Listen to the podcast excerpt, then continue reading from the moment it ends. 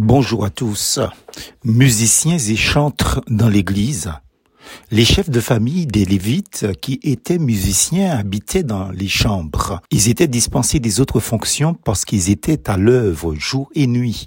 Un chronique 9 verset 33. Quand je vous dis que c'est une richesse de lire le livre des chroniques, qu'en particulier lire les généalogies dans la Bible est une source de bénédiction et d'édification permanente. Tony, dans ce texte de l'entête, une belle précision sur les musiciens en service dans le temple et devant Dieu en ce temps-là, soulignant déjà le rôle et l'importance de la musique.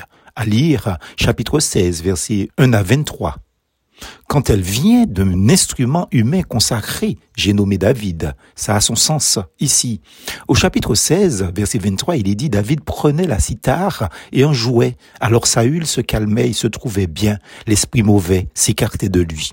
Puisse le Saint-Esprit calmer son peuple agité au son de la louange et de l'adoration en ce jour béni de dimanche au nom de Jésus-Christ. David était un homme de Dieu stimulé par la bonne musique venant du Saint-Esprit. Lorsqu'il écrivait ou composait, prononçait et chantait la parole de Dieu, c'est saisi par l'Esprit du Seigneur qu'il le faisait. C'était un croyant dans un état de consécration totale. Voilà un indice concernant le caractère du service chrétien des chantres et des musiciens dans l'Église aujourd'hui. Certes, ces phénomènes sont relégués au passé du temps de Saül, de David et de Salomon notamment, mais le caractère trois fois saint de notre grand Dieu demeure intact en 2023.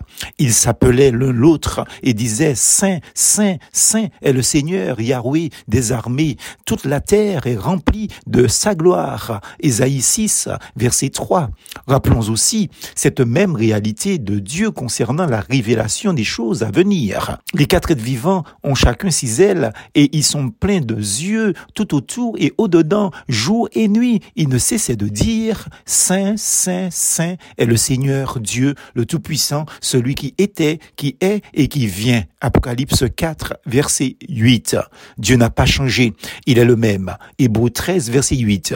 Que vous soyez musicien, chantre ou choriste, non seulement la musique, le chant ont leur importance, mais les instruments humains que vous êtes doivent être encore plus importants. Un chrétien qui joue de la musique, d'un instrument pour Dieu, qui chante ou qui fait les deux, doit être consacré à Dieu, donc converti au Seigneur Jésus-Christ pour avoir le droit d'accompagner la célébration cultuelle et les cantiques en réunion de semaine.